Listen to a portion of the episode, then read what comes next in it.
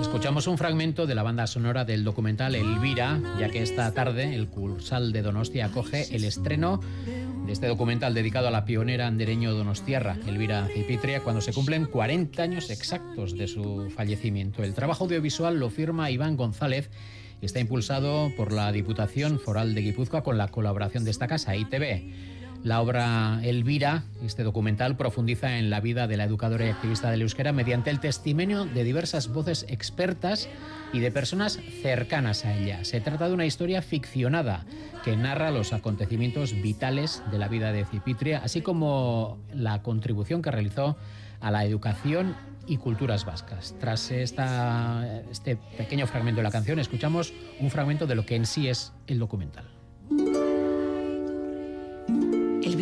Etzazu guardiari jetxi frankistekin ados. Oiek beraiena ezartzeko bizi dira. Eta batzako emakumeak zapaltzeko eta humilatzeko orduan ere ez dute zalantza zantzurik erakutsi. El estreno es eh, a las cinco y media de esta tarde en el Cubo Grande del Cursal. Y antes de ese estreno nos acompaña, al otro lado del teléfono, nos, nos, escucha ya el realizador Iván González, que va camino de ese estreno. Iván, Arracha León. Arracha León, aquí bueno, estamos. ¿Cómo van los nervios antes de este, de este fuego, esta prueba de fuego? Los nervios no van muy bien, la verdad. Pero bueno, si no hubiera Pero... nervios no sería lo mismo, ¿no?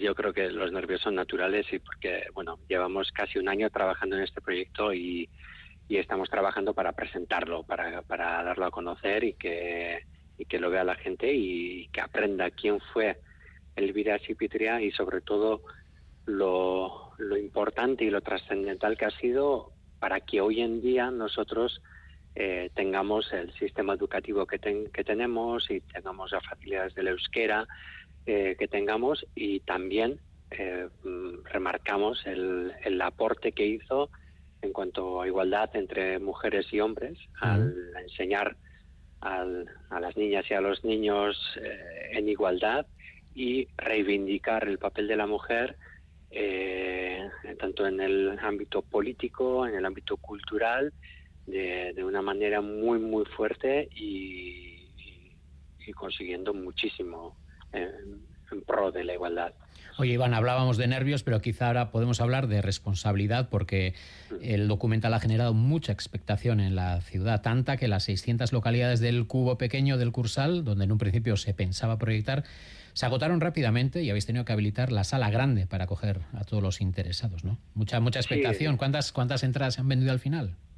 Pues de momento más de 1.500, eh, uh -huh. que al, bueno, además son gratuitas. ¿eh? La Diputación de Guipúzcoa uh -huh eh, ha considerado que el documental tiene que ser de, de interés eh, general y que tiene que estar eh, pues a mano para todos y, y, ha decidido que sea entrada gratuita, abierta, con invitaciones, eso sí, mm. que nadie aparezca sin una invitación. Esa invitación se puede adquirir en la web de la Diputación de Guipúzcoa y buscando Elvira enseguida lo van a encontrar porque es muy fácil y es más que nada para controlar el aforo y que nadie venga aquí y no pueda entrar. Pero sí, sí, eh, estamos en el auditorio grande, estamos ultimando los detalles, la escenografía, la presentación, es algo súper, súper fino y súper bonito. Y yo estoy muy, sé que estoy, nervioso, estoy nervioso y todos los, eh, los, la gente del equipo estamos nerviosos, pero más que nada estamos emocionados, mm. porque vemos que el interés y de, de la gente viene gente de, de Vizcaya, viene gente de otras zonas de Guipúzcoa, y es muy emocionante ver que Elvira Sipitria suena y genera interés y esperamos nosotros pues aportar un poquito más en pues eso, haciendo un poco de reconocimiento, porque el reconocimiento de Elvira Sipitria, entre otras muchas mujeres que, que ha trabajado de una manera muy fuerte en, en la cultura de Euskal Herria, en una situación además en la época del franquismo, en la que todo estaba prohibido, en la que todo era peligroso, en la que todo tenía que hacerse de manera oculta, en la clandestinidad, el valor que ha tenido se ve que es reconocido por el interés, ¿no? Que la gente muestra uh -huh. interés y eso para mí personalmente es muy, muy emocionante, uh -huh. el ver que, que no pasamos de todo. que, queremos valorar lo que se ha hecho. Hoy al hilo de lo que decías te quería preguntar, no quería comentar contigo, ¿no? Los trabajos de la gente pionera pues siempre son estimables porque empiezan prácticamente de la nada pero si a eso le añadimos eh, trabajar en una dictadura con, el régimen pisándote los talones a diario, arriesgando muchísimo en lo personal y en lo profesional, pues eso, ¿no? Es, digno de, doble alabanza, quizá. Sí, y además en el caso de Elvira Cipitria, que no es el único caso, ¿eh? pero ahora estamos hablando de Elvira Cipitria, como, como era militante no solo cultural, sino también política de, pues eh, era Berzale y cuando vino la guerra pues tuvo huir y, y pasó al otro lado de la Muga, estuvo exiliada en Iparralde eh, durante seis años, que duró la guerra, y ella nunca se detuvo. O sea, en Iparralde siguió eh, enseñando cultura vasca, enseñando danza, enseñando canta, y estuvo estudiando sin parar. Porque en ese momento en el que Euskal Herria y España estaba ocupado por el régimen franquista, que era completamente estricto y bueno, todos sabemos lo que fue. En cambio, en Europa, las corrientes de los pensadores, de los pedagogos, de los humanistas, eran mucho más liberales y avanzadas que, nuestra tierra.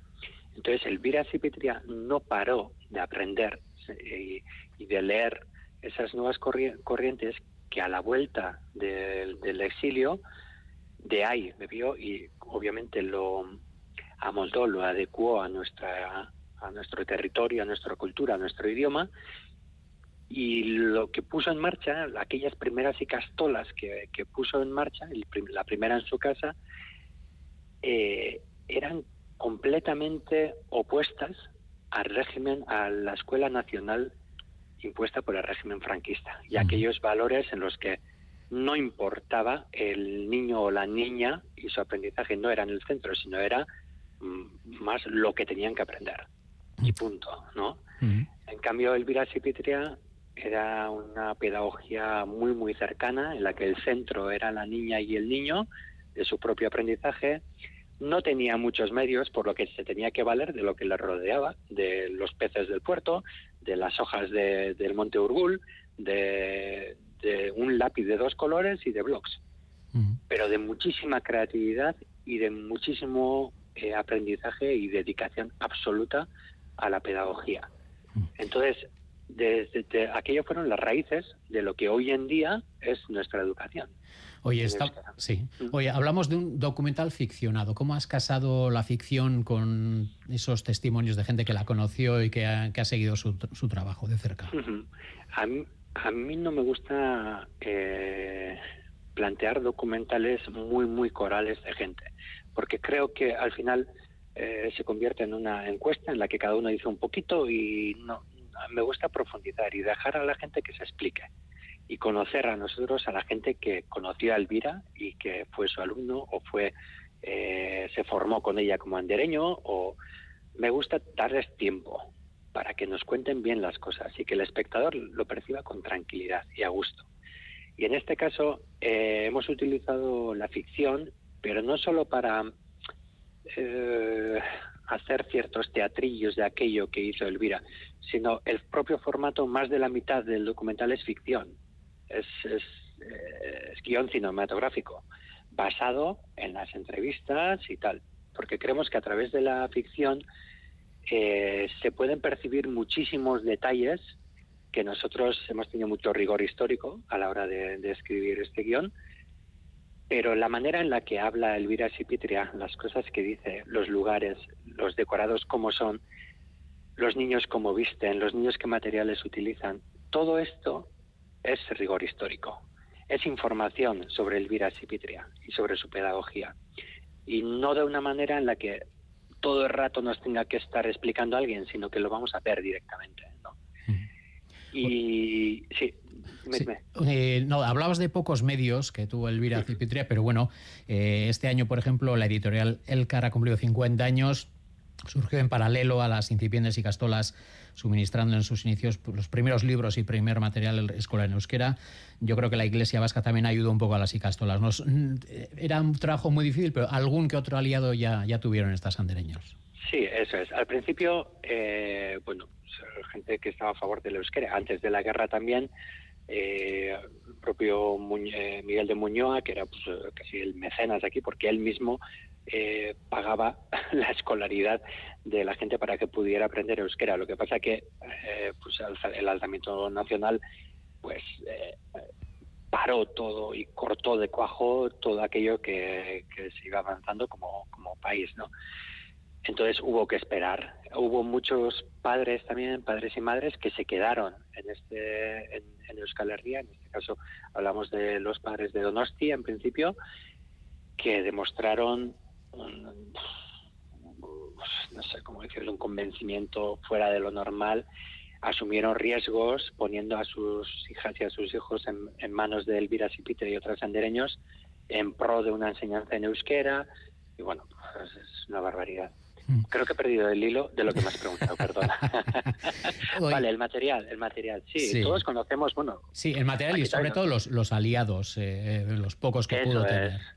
Claro, eh, la aquellas primeras icastolas tuvieron un montón de dificultades porque tuvieron que hacer trampas, porque aquellos andereños tenían cierto permiso de la policía franquista para enseñar a niños menores de nueve años, eh, siempre con grupos menores de 10 eh, alumnos, porque aquello se consideraba como clases particulares. Lo que no sabían era lo que Elvira Cipitria les enseñaba. Eh, en esto. Y hacía varios grupos y luego enseñaba también, alfabetizaba a, pues a los curas de, de Lascao, alfabetizaba a los padres de los alumnos. Bueno, eh, Nor Norinor tiene un montón de, aportación. Hmm. Oye, eh, sí. Eh, no comentabas, ¿no? Que no te gustaba, no te gusta hacer documentales muy corales, pero evidentemente en este caso hay una serie de testimonios que, aunque no sean muy recargados, como dices tú, pues bueno, son testimonios interesantes. Vamos a escuchar algunos de ellos. Elbira Zipitria kompromiso handiko pertsona zan, ikasia zan, andereñoa zan. Gure irakaskuntza eta frankismoenak kontrakarria ziren, aurkakoak. Praktikak egitera junitzanean, nik beste mundu bat ikusi nun. Ikasleak oso ondo gogoratzen dute, Elbira eta nola jartuten ziren. Nik esango duke argi nire e, irakasle onena izan dela, zalantzari gabe. Bueno, las voces de Mari Carmen Michelena, Conchita Beitia, Mari Carmen Garmendia, Ana Urquiza e Íñigo Garayalde. Eh, Elvira Cipetria, los que la conocimos, porque ya tenemos una cierta edad, yo la recuerdo como una mujer con mucho carácter, con mucho genio. No sé si ese genio, ese carácter se ha, se ha visto, os lo han transmitido la gente que la conoció y que fue su alumno y se ve en el documental. Por supuesto.